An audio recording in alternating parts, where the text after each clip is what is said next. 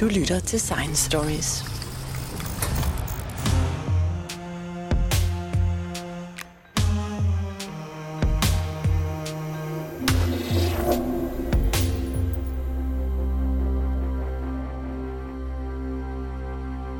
Som bidrag til debatten om de flyvende tallerkener, som vi har haft en del af på det seneste, vil jeg pege på denne podcast, som er en af de mest lyttede podcasts fra Science Stories. Lyden er ikke helt perfekt, da jeg måtte optage det meste via telefonnettet, for det var lige i begyndelsen af coronapandemien. Jeg var lige kommet hjem fra AAA's-mødet i USA, hvor de godt nok ikke snakkede om flyvende tallerkener, men om spor efter liv i universet.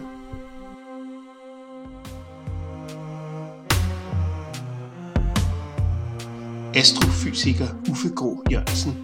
Sidste gang vi snakkede om intelligent liv i universet og mulighederne for i det hele taget at finde liv uden for jorden, der snakkede vi om alle de steder, hvor man uh, kunne forestille sig, at der var liv, og alle de planetsystemer, man har opdaget.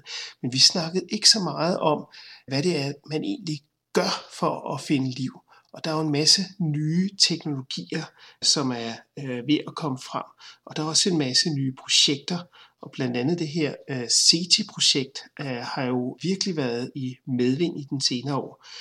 For et par måneder siden, der deltog jeg i den store amerikanske konference, der hedder AAA's, The American Association for the Advancement of Science. Og der stillede SETI-folkene op til en øh, pressekonference, hvor uh, blandt andet Andrew Simeon, som er Berkeley CETIS forskningscenters chef, han stillede sig op og sagde, at han regnede med, at i løbet af de næste 10 år, der ville der være en tusind gange større chance for at finde intelligent liv uden for jorden, end, end der har været de sidste 10 år.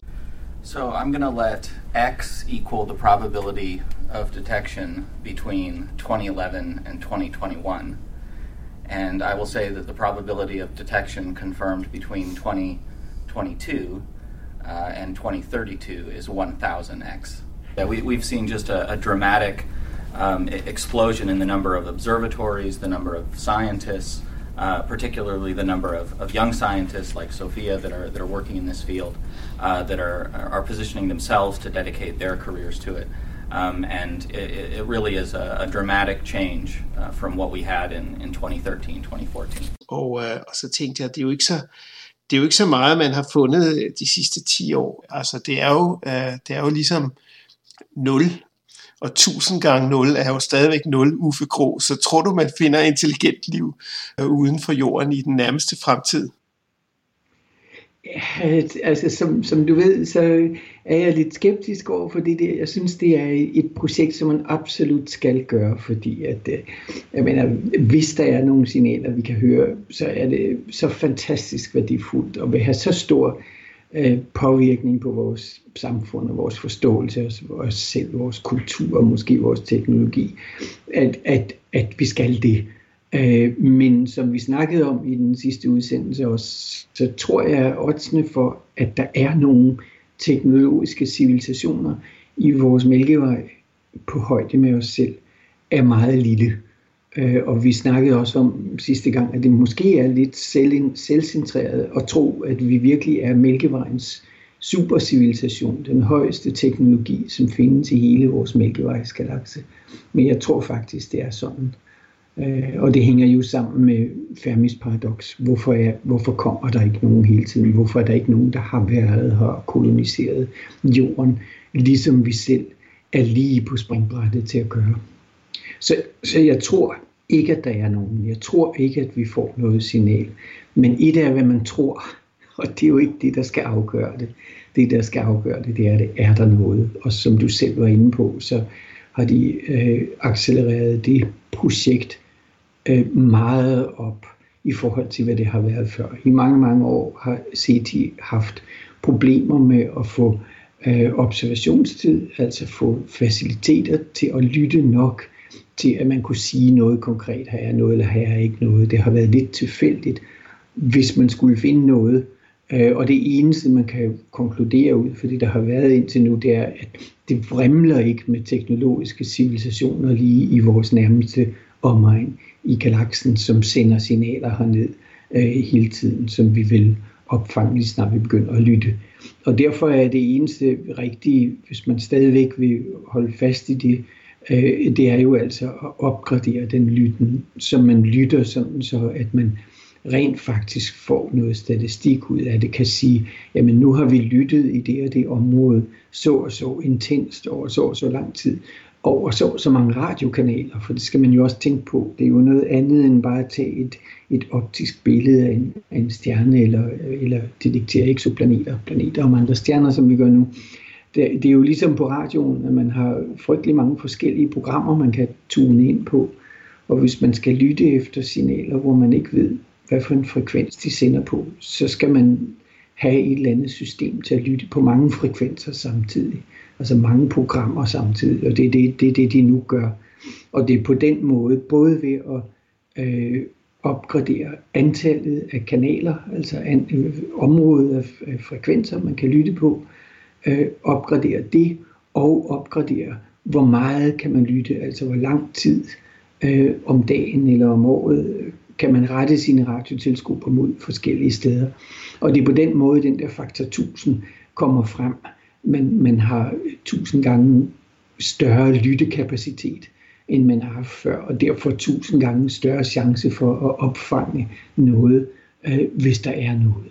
Og det er jo kommet til over det her sådan, uh, breakthrough-listen projekt, hvor at man har sat uh, øh, 100 millioner amerikanske dollars af til projektet fra en privat fond øh, til at kunne gøre det her. Så nu får vi se, om de over de næste år øh, kommer til at, at høre noget, og det skulle være fantastisk. Ja, jeg hørte, der var blandt andet en, en, en russisk rigmand, som havde investeret i det her. Ja, det er primært øh, fra Yuri Miller, at øh, alle pengene kommer, og han har lavet noget, der, der svarer til vores PayPal i, i Rusland øh, som han er blevet meget rig på. Øh, og øh, alle de penge sætter, eller øh, nogle af de penge, sætter han nu ind i de her forskellige videnskabelige projekter øh, med backup af en, af en, en prominent videnskabelig komité, som anbefaler ham, hvad man synes, man skal gøre. Så det har sådan en kombination af at være spændende øh, og i almen interesse, og så at være øh, videnskabeligt velfunderet. Så der er, er både det her listenprojekt, øh, og så er der et projekt, hvor man udgiver nogle, hvor man deler nogle priser ud til nogle bestemte områder, til grupper, som, som laver breakthrough, altså laver gennembrud i, i et eller andet, eller der er forhåbning om, at de kan lave gennembrud. Så man uddeler øh, flere priser om året, der har, der, der har større beløb end Nobelprisen. Øh, og, øh, og det skulle hjælpe til at komme igennem med, med både øh, medicinsk forskning og, og anden forskning.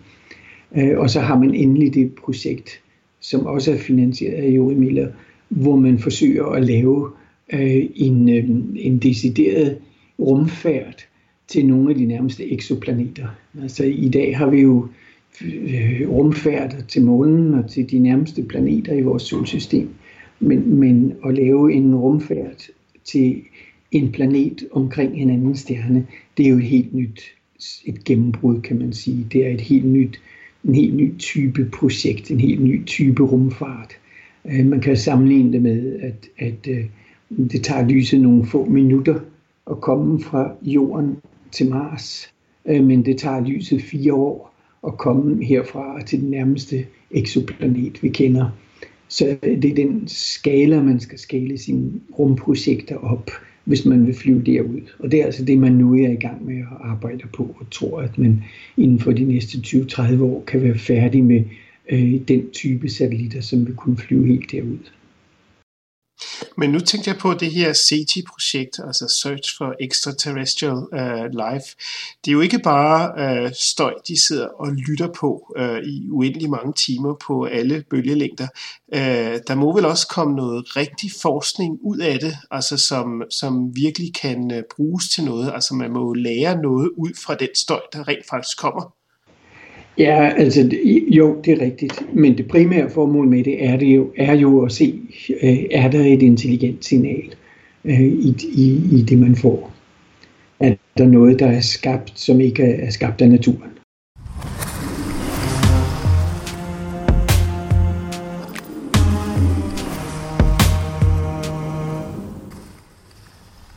Men øh, ud over radiobølger, så kan man jo også øh, prøve at kigge efter liv på mange andre måder, og der ved jeg, at du selv er, er lidt involveret i det, fordi at du har faktisk øh, fået et større øh, forskningsprojekt, hvor at I kigger efter det, vi kalder biomarkører. Ja, det er rigtigt, og, og det er, er den måde, som jeg selv synes er den rigtige måde at finde ud af, om der er liv andre steder i rummet. Men, men det er ikke været sagt, at man ikke skal gøre SETI og lytte med, med radiosignaler. Det skal man også. Men med radiosignal, der får man jo, enten får man et, eller også får man ikke et. Ikke? Så, så hvis man får et, er det utrolig fantastisk, og specielt hvis man kan forstå, hvad signalet går ud på. Øh, og hvis man ikke får noget, så er det så ærgerligt. Ikke? Øh, og, og, og derfor har vi selv sat op en helt anden slags projekt for at finde ud af, om der er levende organismer af forskellige typer øh, på planeter omkring andre stjerner, på eksoplaneter. Og som du nævner, er jeg meget taknemmelig for, at vi har fået en stor bevilling fra Novo Nordisk Fonden til at sætte det her op. Øh, og jeg er med i en, en stor bevilling, som vi har fået fra, øh, fra EU's forskningsråd. Det en europæisk institution for, for, for at støtte videnskab. Så øh, til sammen så, så sætter vi nu op et stort projekt, hvor vi vil være i stand til at finde ud af, om atmosfæren omkring øh, planeter om andre stjerner er ude af kemisk ligevægt på grund af biologiske processer på overfladen. Så det vil sige, at vi kigger altså efter noget, noget meget bredt Øh, og det er ikke sådan, så vi kigger efter liv ligesom på jorden, eller liv ligesom mennesker, eller teknologi, eller nogen, der kan lave radiosignaler, eller nogen, der kan lave laserbeams, eller noget som helst. Vi har simpelthen et grundlæggende begreb omkring liv, som vi leder efter. Og det grundlæggende begreb omkring liv, øh, det går ud på, at, at liv på en eller anden måde er ordnet Altså liv er en ordnet struktur. Det er ikke noget, der bare sådan opstår ved, at nogle molekyler blæser ind i hinanden, og så pludselig pang, så har vi et, et menneske, der står og siger, wow, her er jeg. Øh, sådan, sådan er livet jo ikke opbygget. Livet er opbygget med, at det får en kompleksitet, øh, som på jorden er opstået og udviklet over milliarder af år, 4 milliarder år formentlig. Og så bliver det mere og mere komplekst. Og den kompleksitet øh, i strukturen, den kan man se øh, på lysårsafstand, fordi den påvirker omgivelserne, den påvirker atmosfæren. Vi, vi tænker tit på, at, at vi selv er så frygtelige, og vi påvirker omgivelserne og sådan noget, men i virkeligheden er det meget lidt, vi påvirker omgivelserne i forhold til det, som organismerne på jorden har gjort øh, igennem milliarder. Så en af de ting, man kan se på jorden, øh, som er et tydeligt tegn på, at der er biologi på overfladen af jorden, det er, at atmosfæren er ikke ren CO2. Den er ikke ren, den er ikke 100% kul, koldioxid CO2, ligesom Mars og Venus atmosfæren er. Øh, den koldioxid, den er lavet om til at være ilt og tilbage en lille bitte smule koldioxid øh, og metan. Og, og de ting øh, vil man kunne se med dagens instrumenter, hvis man stod på en planet 100 lysår herfra med en stor kikkert og kiggede ned på jorden, så vil man kunne se, her er der nogen, der bringer atmosfæren ud af kemisk ligevægt. Øh, og det er et, et tydeligt, tydeligt tegn på biologi. Øh, på, på jorden har man altså ilt, metan, vanddamp og CO2 side om side og de er ikke i kemisk ligevægt. Hvis man bare lå dem være for sig selv, så vil specielt ilten meget hurtigt forsvinde. Den, den er meget reaktiv med, med alting. Så der skal, være, der skal være træer og planter, som hele tiden pumper ilt øh, ud i atmosfæren, for at der er et, et iltlag i atmosfæren. Og det, det det, øh, som vi er ved at sætte et projekt op til at kigge efter. Men det er ikke kun til at kigge efter, øh, efter ilt, fordi ilt er, er en mulig, det er en meget effektiv måde at have biologisk aktivitet. Så, så det er sandsynligt, at, at øh, højere ordens biologisk aktivitet er afhængig af ilt.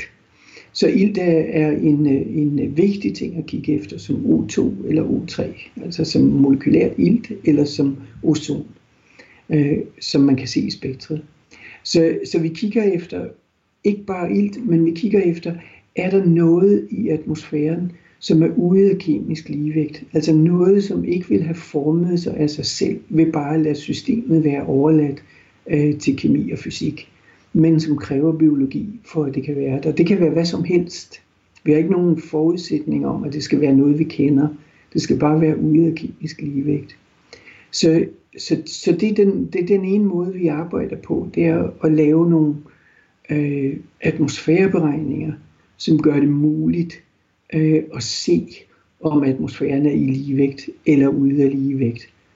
Og, og for så at kunne kvantificere det, hvis vi ser spektrale træk, der viser, øh, at atmosfæren er ude af ligevægt, så laver vi sideløbende med de øh, modelatmosfære computerprogrammer, så laver vi nogle øh, laboratorieeksperimenter, hvor vi er ved at opbygge et, et øh, laboratorium, som kan simulere forhold, øh, der øh, ikke findes på jorden. Også forhold, der findes på jorden, men også forhold, der er anderledes end på jorden. Og så eksperimenterer vi med øh, bakterier øh, inde i det kammer, som vi så måler på, hvordan ændrer deres metabolisme sig, hvordan ændrer øh, de gasser, som de, som de udånder, når de optager en eller anden form for næring. Hvordan ændrer den så, når vi ændrer forholdene? Altså hvis det bliver meget koldt, eller hvis det bliver ikke er nogen ilt i atmosfæren, eller hvis der ikke er noget vand i atmosfæren, som er vanskeligt for alle levende organismer, vi kender fra jorden. Hvordan ændrer de forskellige bakterier sig til at tilpasse sig til de vanskelige forhold, vi giver dem? Og hvad udsender de så for nogle gasarter? Øh, og hvis vi så ser nogle af de gasarter i de spektre, vi kommer til at kunne måle på planeter om andre stjerner, på exoplaneter, om ganske få år, øh, så vil vi kunne kvantificere det. Vi vil altså kunne sige, jamen for at få så så meget af en eller anden bestemt gas ude af kemisk ligevægt, som vi kan se på en planet, hvor meget biologisk aktivitet skal der så være på overfladen? Altså helt konkret, hvor mange tons bakterier skal der være, som har en vis aktivitet øh, per tidsenhed, for at man kan få en atmosfære, der er så meget ude af kemisk ligevægt, øh, som vi ser. Øh, og for at gøre det, så, har vi, så starter vi med at tage nogle af de mest ekstreme bakterier, man kan finde på jorden. Så vi har nogle samples af bakterier, der er samlet ind på nogle af de mest kolde og tørre områder på Antarktika. Øh, og så har vi nogle øh, bakterier, som er samlet ind meget højt oppe i Andesbjergene, både fra overfladen og nede i, i borkerner. Øh, og det er bakterier, som, som lever under ekstreme forhold. Nogle af dem, specielt dem i Andesbjergene, nogle forhold, der minder lidt om dem, der er på Mars. Så, så vi kan øh, komme tilbage til, hvorfor er, det, hvorfor er det interessant at tage nogle bakterier, der minder om forholdene på Mars. Det har selvfølgelig både at gøre med, at det er ekstremt i forhold til jorden, så vi kan ligesom gå lidt mere ud i det ekstreme og kigge efter liv, som ikke bare er ligesom på jorden. Men det har så også noget at gøre med den kommende kolonisering af Mars, så det har ligesom to forskellige aspekter øh, på samme tid, øh, som vi er i gang med at studere der. Ja, nu, nævnte, nu nævnte du ilt som en, en mulig indikator, men øh, faktisk har der jo været øh, en meget kort periode i jordens øh, historie, hvor der har været så meget ilt, som der er nu. Det var ikke før en, den, den kambriske eksplosion for små 500 millioner år siden, at der virkelig kom ilt til. Før da var der jo øh, kun et par procent ilt i atmosfæren. Ja, det er rigtigt. Og, og derfor er det heller ikke specifikt ilt, vi kigger efter. Altså det er ikke sådan så, at der skal være ilt for, at vi tænker, der er liv. Jeg tror, at ilt er, er, er meget fundamentalt, fordi at metabolismen med ilt øh, er meget, meget, meget mere effektivt end metabolismen uden ilt. Så det vil sige, at man kan få meget mere biologisk aktivitet, man kan få meget mere øh, Øh, man kan få meget mere avancerede livsformer, hvis der er ilt i atmosfæren. Det, gi- det giver simpelthen, med de biologiske processer, vi kender, øh, der giver det simpelthen anledning øh, til, til meget mere energi til cellen, hvis der er ilt. Og derfor er det, kunne man forestille sig, at det måske er en forudsætning for højere øh, livsformer, at der er ilt i atmosfæren, fordi der, der simpelthen er mere energi til rådighed til organismen. Men, men det er ikke kun ilt, øh, vi kigger efter. Vi kigger simpelthen efter, er der noget, der er ude af kemisk ligevægt. Øh, så, så derfor er det helt generelt, helt ned på det fundamentale spørgsmål om, om hvad liv er. Øh, og en ting, som liv bliver nødt til at gøre, det er, at den bliver nødt til at bringe en ulige vægt. Den bliver nødt til at bringe noget andet, end det kemien, den rene kemi gør. Øh, og, og det er det, vi kigger efter. Er der noget, der er, er anderledes? Og, og der er nogle af faldgrupperne der, det er selvfølgelig, at øh, der er andre ting end levende organismer, som, som bringer, som bringer øh, gassen, gasserne, atmosfæren ud af kemisk ligevægt. For eksempel vulkanudbrud kan bringe en hel masse øh, gasser ud i atmosfæren. Så, så, så man skal modellere det meget omhyggeligt øh, for at forstå forskellen mellem, hvad kunne der være af geologiske årsager, og hvad kan, være, hvad kan vi være sikre på af biologiske årsager. Og det er derfor, vi har eksperimenter ind i det samtidig. Er det en grund til. Så jeg, jeg kan forstå på dig, at I simpelthen prøver at se, hvad det er for nogle øh, altså kemiske øh, stoffer, der indgår i omsætningen, når man, når man øh, har, øh, altså, eller måler på meget primitive organismer eller ekstreme øh, organismer, som lever under, under meget ekstreme forhold og måske slet ikke har behov for ilt og så videre. Men jeg tænkte på, at, at, at for at måle, altså for at måle det her ude på nogle planeter, som findes øh, ved fremmede solsystemer, øh, så kræver det vel, at I får adgang til helt ekstremt øh, udstyr, eller, eller at de rent faktisk øh, får lov til at, øh, at kunne observere øh, spektralmønstre, så man kan se, hvad det er for noget, der er i atmosfæren. Ja, øh, altså gennem det europæiske samarbejde, som jeg er involveret i, der har vi garanteret tid på, øh, på nogle af de store rumteleskoper, som kommer op nu. Øh, og, øh, og, og så der er blandt andet det der James Webb teleskop. Så det er, det er en af de øh, avancerede teleskoper, som vi altså allerede har observationstid på inden opsendelsen. Øh, så vi garanteret at få data derfra, øh, som man kunne se. Men det er sådan lidt indirekte, hvad man kunne, ville kunne se med James Webb. For James Webb gør det samme, som, som Kepler-rumteleskopet gør. James Webb er bare større, og den kan observere ud i det infrarøde område som gør det bedre og mere effektivt at se planeter og se atmosfæren om, omkring planeter. Men man skal have for sig, at det er stadigvæk en indirekte observation. Man tager et observation af stjernen, før planeten er foran, og efter planeten er foran. Og så trækker man de to observationer fra hinanden. Og effekten af planeten, den er altså i størrelseorden en milliardendel effekten af stjernen. Og det er den lille milliardende man prøver at ekstrahere data fra. Det bliver svært. Øh, men, men øh, altså, teknikken til at gøre det er, er meget langt fremme, og man kommer til at få data. Men det helt store gennembrud kommer til at komme, når den store europæiske kigger, der hedder ELT, øh, kommer, kommer i funktion. Og det er meningen, at den skulle kunne begynde at observere fra 2025. Øh, og den er lidt mere funderet i tidsplaner, som skal overholdes, fordi der er simpelthen teknologibøder øh, til de virksomheder, som skal levere dele til den, hvis ikke de kommer til tiden. Så den kommer nok til at være mere eller mindre til tiden. Øh, og når den kommer til at være op, så kommer man for første gang nogensinde til at kunne tage direkte spektre af jordlignende planeter omkring de nærmeste sollignende stjerner. Og det betyder altså, at man kan direkte måle, hvad er det for nogle stoffer, der er i atmosfæren, øh, på en sådan jordlignende planet, øh, ned til små detaljer. Øh, og det er det, vi forbereder os på, at kunne, øh, kunne analysere de spektre. Det er ikke simpelt at analysere men det er ikke simpelt at kunne se, om der er biologi, og specielt ikke at kunne kvantificere, hvor meget biologisk aktivitet er der. Så det er det, vi både laver øh, computermodeller og eksperimenter til at kunne, for at være klar med det øh, om nogle år, når, når når de observationer findes. Så det er rigtigt. Øh, det kræver observationer, som vi ikke har i dag, men som vi kommer til at have øh, inden for de nærmeste år øh, frem i tiden. Og, og det vil simpelthen sige, at, øh, at så kan man øh, altså finde nogle indikationer på, at her må der være noget liv, som, som sætter gang i nogle ting i atmosfæren, som gør, at, at den ændrer sig. Kan man, kan man sige lidt om, hvad det er for nogle typer liv, eller er det også en del af jeres projekt, at man ligesom vil sige, Nå, men med den sammensætning, så er det nok den og den type liv, de har der.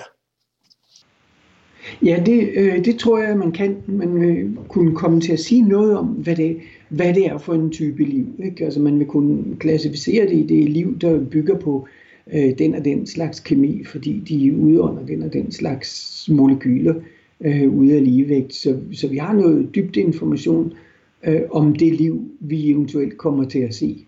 Og så er det så det store spørgsmål, som er fuldstændig uafklaret i dag, og som er noget af det, som, som vi kommer til at bidrage med at finde ud af. Øh, det er, er, er der et eller andet fundamentalt, der gør, at liv er begrænset til den måde, som liv fungerer på på jorden? Altså er der en eller anden fundamental biologi, et eller andet, øh, et eller andet fundamentalt øh, grundlæggende princip, der gør, at livet skal være opbygget mere eller mindre på den måde, som livet er opbygget på jorden. Øh, det vil vi jo se, hvis det er det, vi ser øh, på de andre planeter. Hvis vi ser noget helt andet, så ser vi, at livet kan være opbygget på mange andre måder, end det er på jorden. Og, og igen, hvis vi er ikke begrænset til, at vi kun kigger efter ting som, som liv, som vi kender det fra jorden. Vi kigger efter, om der er noget, øh, der er ude af kemisk ligevægt, altså om der er nogle biologiske processer, som man kan se i atmosfæren. Så, øh, så på den måde vil vi, ja, der vil vi kunne komme til at se, øh, hvad er det for en type liv. Og så er selvfølgelig det store spørgsmål, når man så sætter det i relation til CT-forskningen, ikke? Til, til signaler fra intelligente væsener. Øh, kan vi skille imellem øh, intelligente væsener og primitive øh, bakterier? Og det er ikke, ikke oplagt, man kan det. Det kommer an på, hvordan de forskellige mekanismer virker. Men øh, en teknologi, øh, som vi kender det, vi kender jo en eneste øh, teknologi fra jordens, hele jordens 4 milliarder år udvikling øh, på jorden, det er vores egen, og vi har aldrig set nogen, nogen andre steder. Og i hele den lange periode, som der har været liv på jorden, har det jo altså kun været de sidste få hundrede år, at der har været nogen form for teknologi på jorden. Så, så øh, alt vores eget eksempel, ikke alene at der kun er en, men også det, at der kun har været en over de her milliarder år på jorden, tyder på, at det ikke er noget, det sådan, øh, opstår sådan, sådan meget nemt og alle vegne og hele tiden. Men øh, vores egen civilisation har jo en produktion af ting, som øh, ikke kommer ved, ved planternes fotosyntese og ikke kommer ved vores egen ind- og udånding, men som, som er et biprodukt af vores teknologi. Øh, og øh, det er muligt, at vi kan se spor af sådan noget. Så det er klart, at det modellerer vi også ind i vores modeller. Hvordan vi forskellige, forskellige forbrændingsprodukter fra øh, teknologier Altså hvordan vil forskellige omformninger af nogle ting i teknologisk henseende se ud i atmosfæren. Og igen er det jo noget grundlæggende, fordi man skal ikke tænke på det som, at, at vi kigger efter øh, forbrænding fra en bil eller sådan noget. Det er, ikke, det er ikke præcis den teknologi, vi har, vi kigger efter. Men vi kigger efter noget, som er øh, kompliceret sammensat ved, at der har været en eller anden kemisk proces, som ikke forløber naturligt. Ligesom alle de processer, vi øh, laver i vores teknologi. Så vi kigger efter dem. Øh, og øh, hvis der er spor af sådan noget, jamen, så vil man jo sige, her ser vi spor, som mest sandsynligt refererer til en teknologisk civilisation. Og på den måde vil man kunne skille mellem, er det bakterier, eller er det en, en, en højere livsform, altså en teknologisk civilisation, som vi ser. Og det helt store spørgsmål, som vi arbejder med der, øh, som, som kommer helt ud på, på fantasiens overdrev, kan man sige, men, men stadigvæk er realistisk, altså stadigvæk er noget, man, man måske kan se, det er, at vi prøver at arbejde på at finde ud af, kan man se forskel på øh, om, der er, øh, om der er påvirkninger af atmosfæren, som skyldes en eksisterende teknologisk civilisation, og øh, på den ene side, ikke? og på den anden side, at der engang har været en teknologisk civilisation, som har bragt en eller anden uligevægt ind. Så med andre ord, hvor længe varer en teknologisk uligevægt i atmosfæren? Kan vi se den lang, lang, lang tid? Altså kan vi se den millioner år efter, at, øh, at civilisationen er forsvundet? Øh, så med andre ord kan vi se forskel på, om der er en teknologisk civilisation, eller der engang har været en teknologisk civilisation. Og, og, og hvis vi finder den slags spor, så er det store spændende spørgsmål jo altså, er det sådan, at øh, på alle de planeter, hvor der har været avanceret liv, der ser vi, at der engang har været civilisationer. Men vi ser ikke nogen, hvor der er civilisationer. Hvis det er det, vi ser, så er det jo altså et meget uhyggeligt signal til os om, at vi skal altså passe på. Øh, fordi vi er, er oppe i et niveau, hvor andre civilisationer normalt er gået under. Jeg vil næsten tillade mig at citere fra den øh, referee report, som vi fik til den ene ansøgning. Altså, når man indsender sådan nogle store ansøgninger, så bliver de jo sendt ud til international evaluering, øh, og, øh, og meget afhænger af, hvordan de der evalueringer er. Det vil sige, om dem, der regnes for eksperter rundt omkring i verden, synes de, det er fornuftigt, det vi foreslår at lave, eller synes de ikke, at det er fornuftigt at lave.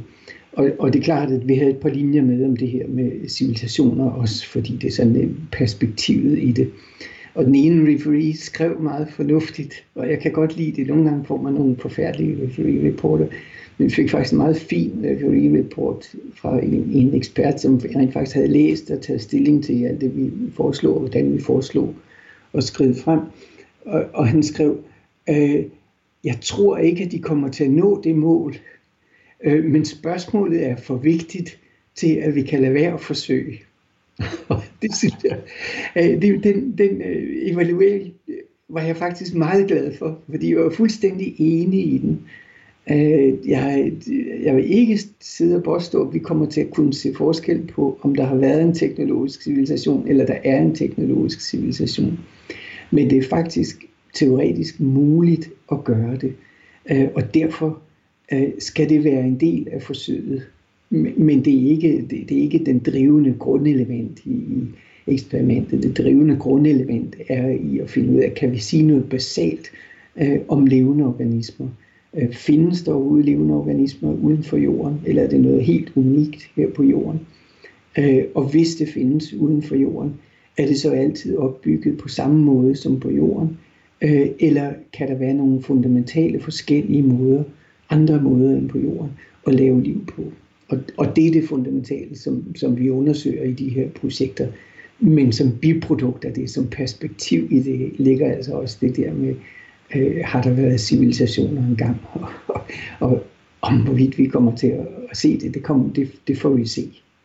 Det lyder i hvert fald øh, spændende, og, øh, og jeg skal også helt at sige, at der er ekstrem hård konkurrence øh, mellem forskerne fra Europa. Ja, altså derfor er jeg også meget både glad og taknemmelig for, at vi fik de der øh, store beløb til det, og, og vi er altså en, en stor gruppe, som også har, har, har fået mulighed for nu at arbejde sammen, som vi ellers ikke havde gjort. Så det giver en, en hel masse synergi, både på europæisk plan mellem de forskellige universiteter, som jeg nu er øh, fantastisk glad for at komme til at arbejde sammen med i, i England, Holland, Belgien, Tyskland.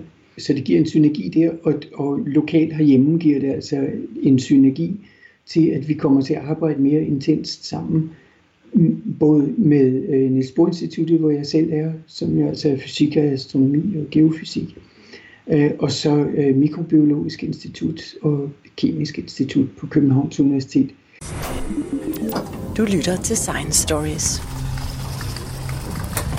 Det har været øh, fantastisk lærerigt for mig allerede i den proces, hvor vi bygger projektet op øh, og arbejder med, med kemikerne og biologerne, som ser mange ting på en helt anden måde. Ikke? Så vi har, øh, specielt har vi altså øh, de bakterier, som vi nu øh, sætter ind i vores laboratorium, som, øh, som øh, trives under, under lidt Mars-lignende forhold. Øh, og øh, det er så nogen, de har samlet sammen på, på Mikrobiologisk Institut på Københavns Universitet. Øh, og øh, et af, en af de bakterier, som vi sætter ind der, det er en bakterie, som kan trives, hvor der er perklorat, altså ClO4, klor med, øh, kloratom med fire iltatomer siddende på, så, så et perklorat molekyl. Perklorat øh, er meget giftigt for os selv. Altså vi vil, vi vil ikke kunne, kunne trives med det. Det er meget reaktivt, fordi det har så meget ilt i molekylet. Men øh, højt op i Andesbjergene er der i, af en eller anden ikke helt forstået grund øh, en del perklorat øh, i jorden. Og man skulle så tro, at bakterierne de vil gå under øh, på grund af den her perklorat. Øh, men øh, i virkeligheden er det så sådan, at bakterierne der højt op i Andesbjergene, øh, de kan anvende perkloraten. Altså de kan tage perkloraten ind i organismen og bruge ilten fra perkloraten, som altså er meget mere iltrig øh, end, end, end den normale forbrænding, man får. Så den er meget effektiv øh, energimæssigt. Den er molekyle, energiholdigt molekyl. De kan bruge det i deres forbrændingsproces. Øh, og øh, grunden til, at vi kigger specielt på de bakterier, det er fordi, at der er meget perklorat i overfladen af Mars. Øh, og det vil være et problem for koloniseringen af Mars, at der er så meget perklorat.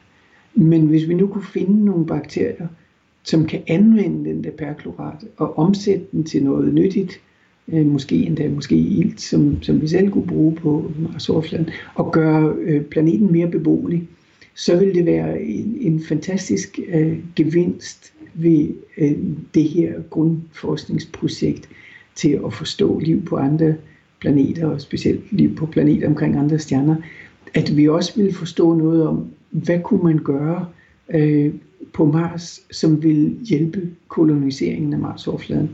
Og der kan de her perklorat-bakterier øh, jo altså spille en væsentlig rolle. Og noget af det, som, øh, altså, som fascinerer, det fascinerer mig hver eneste gang, jeg har, vi har møder sammen med mikrobiologerne, øh, om deres viden om inden for det her sådan, felt, som jo altså strækker langt øh, uden for min viden inden for det. Øh, så så, så øh, en af de ting, som slog mig, det er, at de så fortæller mig, at de der perklorat mm, forbrugende bakterier i Andesbjergene, de kan bruge perklorat øh, i deres metabolisme, men de gør det ikke, når der er ild i atmosfæren. så siger hvorfor i alverden gør de ikke det, når det er mere effektivt med perklorat? Og så, øh, så, så fortæller de mig, at det er fordi bakterier er dogne, ligesom os andre. De er vant til at bruge ilt fra atmosfæren. Og så længe der er ilt i atmosfæren, så gør de det. Øh, men, men på Mars er der jo ingen ilt i atmosfæren. Så en af de ting, vi gør i laboratoriet, det er, at vi prøver at udsætte dem for mindre og mindre ilt. Vi tager simpelthen næringen fra dem. Vi tager ilten fra dem. Øh, så hvis det virkelig er, at de er i stand til at bruge perklorat, hvis de ikke har ilt i atmosfæren, så træner vi dem i det, kan man sige. Så vi træner dem i at bruge perklorat.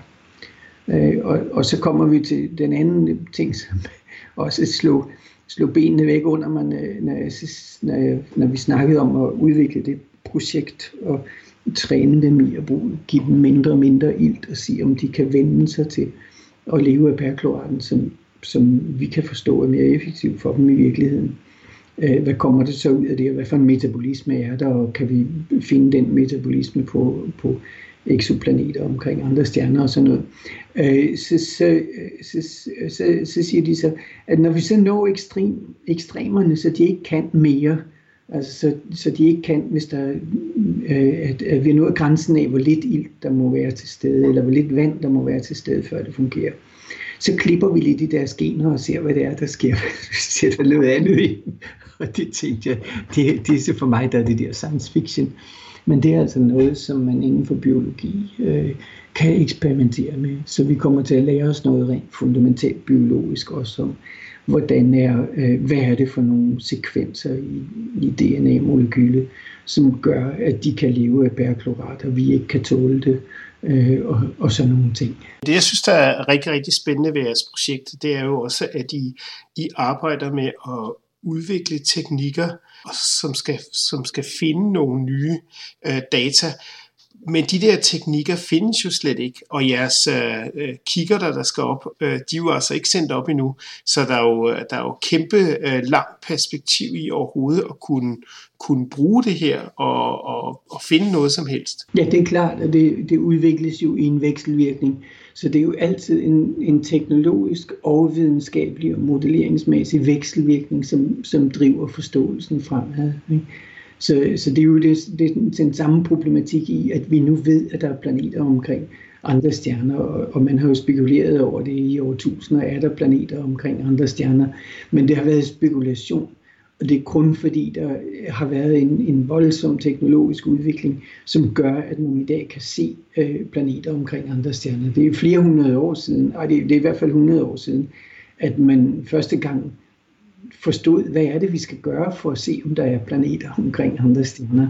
Men man havde simpelthen ikke teknologien til det. Og der kan man sige, at det går sådan hånd i hånd. Det faktum, at vi ved, hvad det er for en teknologi, der skal til, for at vi kan se det, vi leder efter. Altså i det tilfælde, er der planeter omkring andre stjerner. Øh, det, det presser jo teknologien også, ikke? fordi at man, man øh, prøver at lave bedre instrumenter, som så kan det. Og når så de instrumenter endelig lykkes, ja, så får vi svarene på de ting. Men som altid i videnskab, så er det jo sådan, så når man så får svar på noget, så er det i virkeligheden, at man åbner op for muligheden for at stille nogle spørgsmål, som man før ikke kunne stille. Så det her teknologien nu har udviklet sig til, at man kan se, om der er planeter omkring andre stjerner, det har jo gjort det muligt at stille spørgsmål om, hvad findes der i atmosfæren på de planeter, altså som vi nu arbejder med. Og der er der så, der skal vi så igen udvikle teknologien hånd i hånd med den teoretiske forståelse, både den eksperimentelle og den, og den numeriske computermæssige forståelse af, hvad det er, der sker. Så det kommer til at udvikle både teknologien og vores forståelse øh, hånd i hånd frem mod. Øh, og, og som altid, så kaster teknologien jo en masse andre ting af sig, som, som vi ikke kan forudsige, hvad den kaster af sig, men, men ting, som man så kan, som man ikke kunne før. Jo, men netop det, jeg synes er, er spændende, det er, at noget ny viden, som man, man observerer langt væk i, i universet, altså som man slet ikke har adgang til i virkeligheden, at det kan påvirke vores øh, samfund og teknologi. Jeg kan huske dengang, at man øh, observerede de her kulstofatomer, der hedder Buckminster-fullerener, og indtil dengang, der sagde man jo altid, at astrofysik, det var det mest unødige, man kunne forestille sig. Det, det kunne man i hvert fald aldrig nogensinde bruge til noget. Men fordi at man havde observeret de her Buckminster-fullerener, som var sådan nogle kæmpestore øh, sammensatte kulstofatomer, så kunne man jo lige pludselig konstruere dem også, og så kunne man begynde at, at bruge dem til noget det satte jo gang i en kæmpe stor industri af kulstof, og man begyndte at finde ud af alt muligt omkring kulstof. Og nu skal det jo bruges til superledere og til øh, fjernsyn og til alt muligt, inden for alle mulige teknologier. Ja. Ja, og det er klart, at, at øh, sådan et spørgsmål, hvis man kommer tættere på spørgsmål om, hvad er en levende organisme, og hvad, vil det, hvad er det fundamentalt, øh, der er liv, og hvordan fungerer liv på andre planeter, hvor der er levende organismer, øh, Øh, det kommer til at aflede en hel masse forståelse af os selv, os og vores egen opbygning og livet på jorden og sådan noget. Øh, så, så der er tit øh, folk, der stiller det spørgsmål, hvorfor skal vi ikke direkte løse sultproblemet eller løse et eller andet problem, i stedet for at, at bruge penge på de her sådan, ting, som er så abstrakte. Øh, og og det, der, det der er to svar på, det, det ene det er, det fordi det er en drivkraft, vi vil gerne forstå. Men der er også den der rent øh, praktisk teknologiske øh, vinkel af det, som er, at der er en masse af de problemer, som findes på jorden, som vi ikke løser ved at angribe dem direkte, fordi vi har ikke nogen idé om, hvordan vi skal angribe dem. Men vi, øh, vi løser dem ved at gøre noget fuldstændig andet. Men hvor lang tid tror du, at der går, før end at I, I kommer så langt, så man måske kan komme ud og, og, og tage en prøve af de her øh, mikroorganismer, som I finder på fremmede planeter? Hvor langt, øh, hvor langt væk tror I, I skal? Ja, altså øh, det er jo et stort spørgsmål om, om der øh, findes mikrobiologi på Mars. Ikke? Altså på Mars bliver det, bliver det første sted, vi kommer, hvor at øh, man kommer til at, at, at have mulighed for direkte at tage prøver fra levende organismer, fra et, fra et, der ikke er fra jorden. Ikke? Øh, og øh, det store spørgsmål, det er selvfølgelig, er der nogen, er der nogen form for mikrobiologi på Mars? Øh, der er jo ikke noget avanceret biologi, der er ikke nogen avancerede væsener på Mars, der er ikke noget komplekst som sådan, men, men så hvis der er noget, så må det være nogle simple livsformer, som ikke er særlig aktive. Øh, så det vil sige, at selv de livsformer har ikke rigtig tilpasset sig til Mars øh, nuværende forhold. Så, så selv der er jeg lidt skeptisk for, om der skulle være noget, men, men hvis der er noget, er det selvfølgelig noget, man utrolig gerne vil kunne studere, fordi det er øh, den første gang, man nogensinde har haft mulighed for at studere en alternativ udvikling af livet, alternativt fra jorden, øh, på, på en, en helt anden måde. Så, øh, så der er mange, der, der, er mange, der, der er mange biologer, der synes, at man skal holde igen med det der med koloniseringen af Mars og sådan noget, fordi man risikerer at ødelægge den biologi, der allerede er der, og dermed ødelægge chancen for at kunne studere øh, for første gang nogensinde noget andet biologi.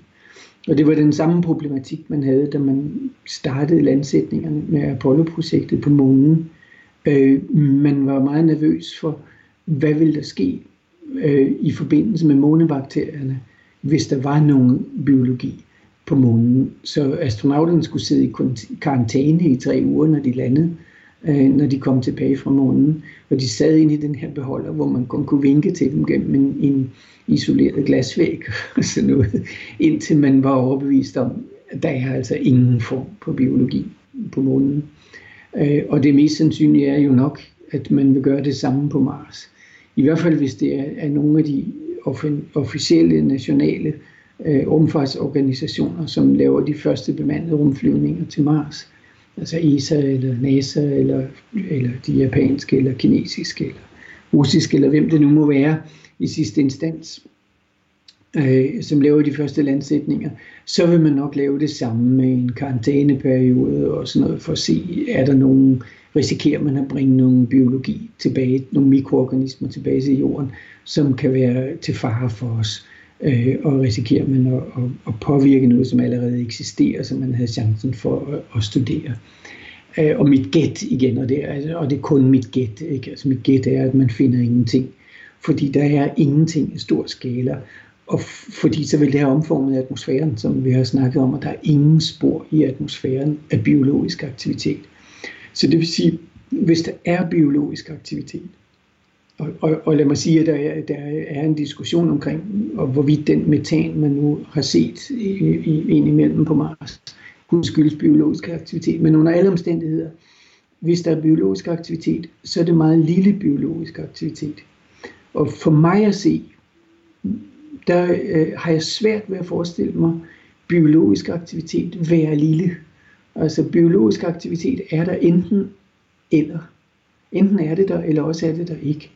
Fordi hvis man har mikroorganismer, som kan leve i et eller andet lille afgrænset område øh, af en planets overflade eller undergrund, ja, så vil det mutere til, at det kan leve under nogle forhold, der er en lille smule anderledes. Altså et lidt større område uden for det.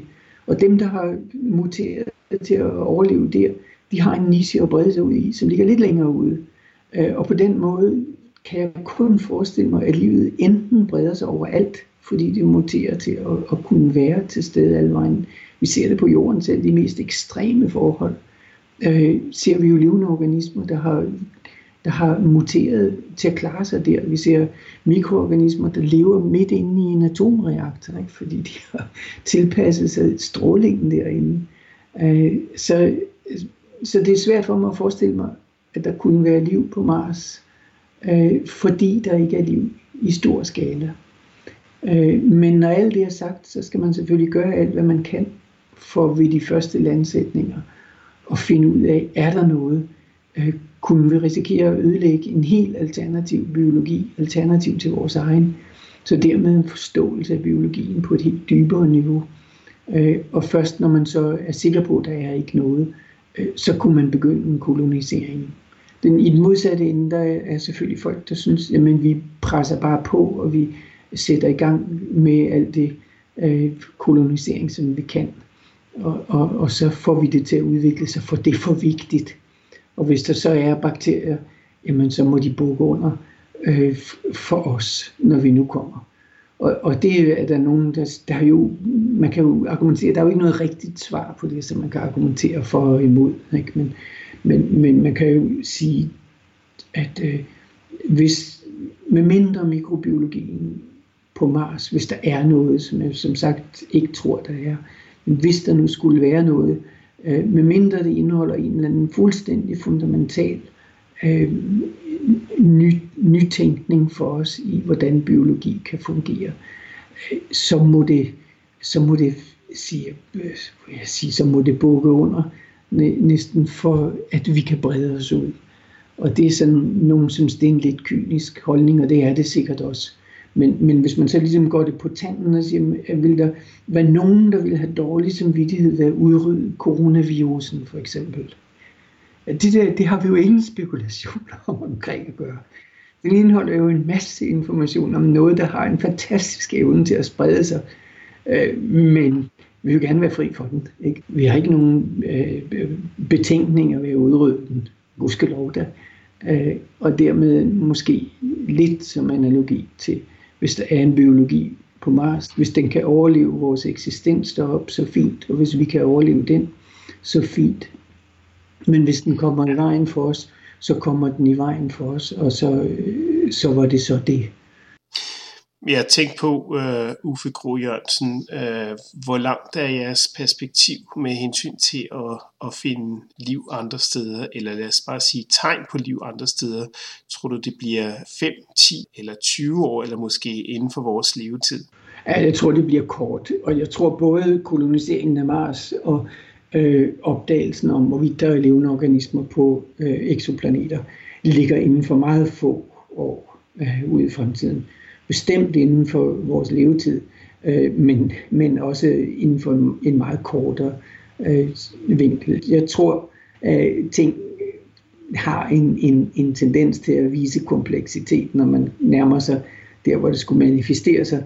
Øh, men, men lige så snart, at det europæiske ELT-teleskop kommer til at fungere, øh, så kommer vi til at have de observationer, som ikke bare siger, at måske er der liv, eller, eller sådan noget, men de kommer til at sige, er der liv, eller er der ikke liv?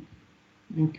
Og, og det kan være, at det bliver simpelt, at det bliver den, det første spektrum, vi får ned fra en jordlignende planet omkring en sollignende stjerne, det viser, wow, der er store mængder ilt og metan.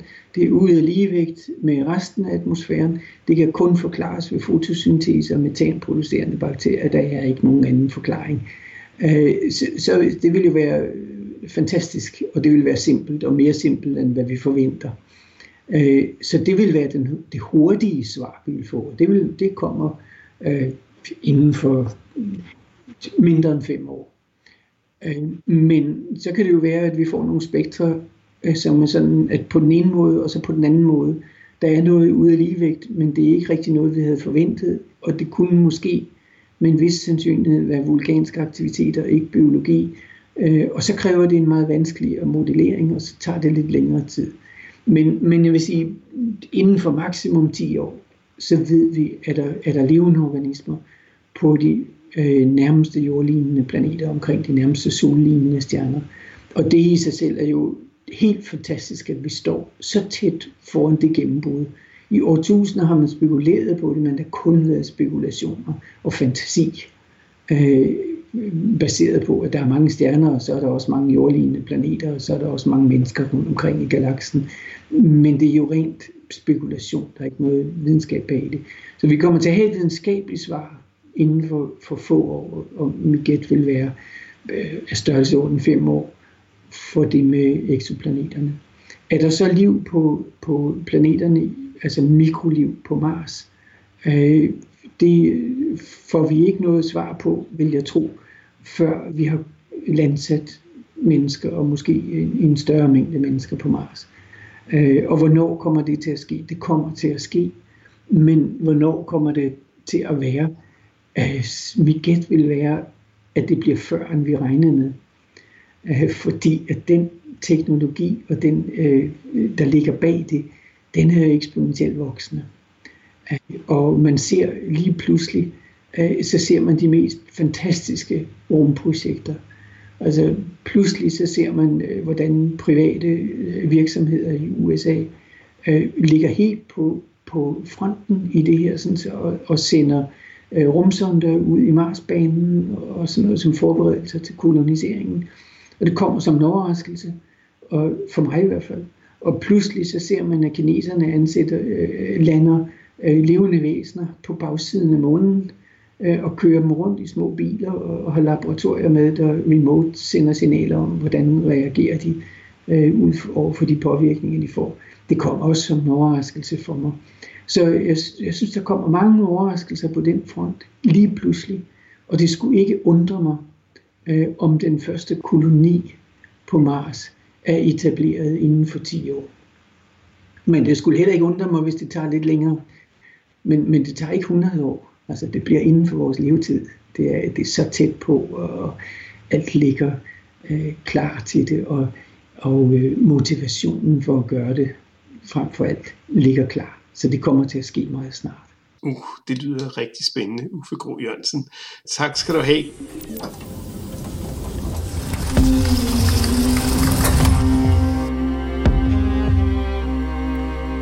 Hvis du holder af historier om videnskab, kan du finde Science Stories hjemmeside på www.sciencestories.dk.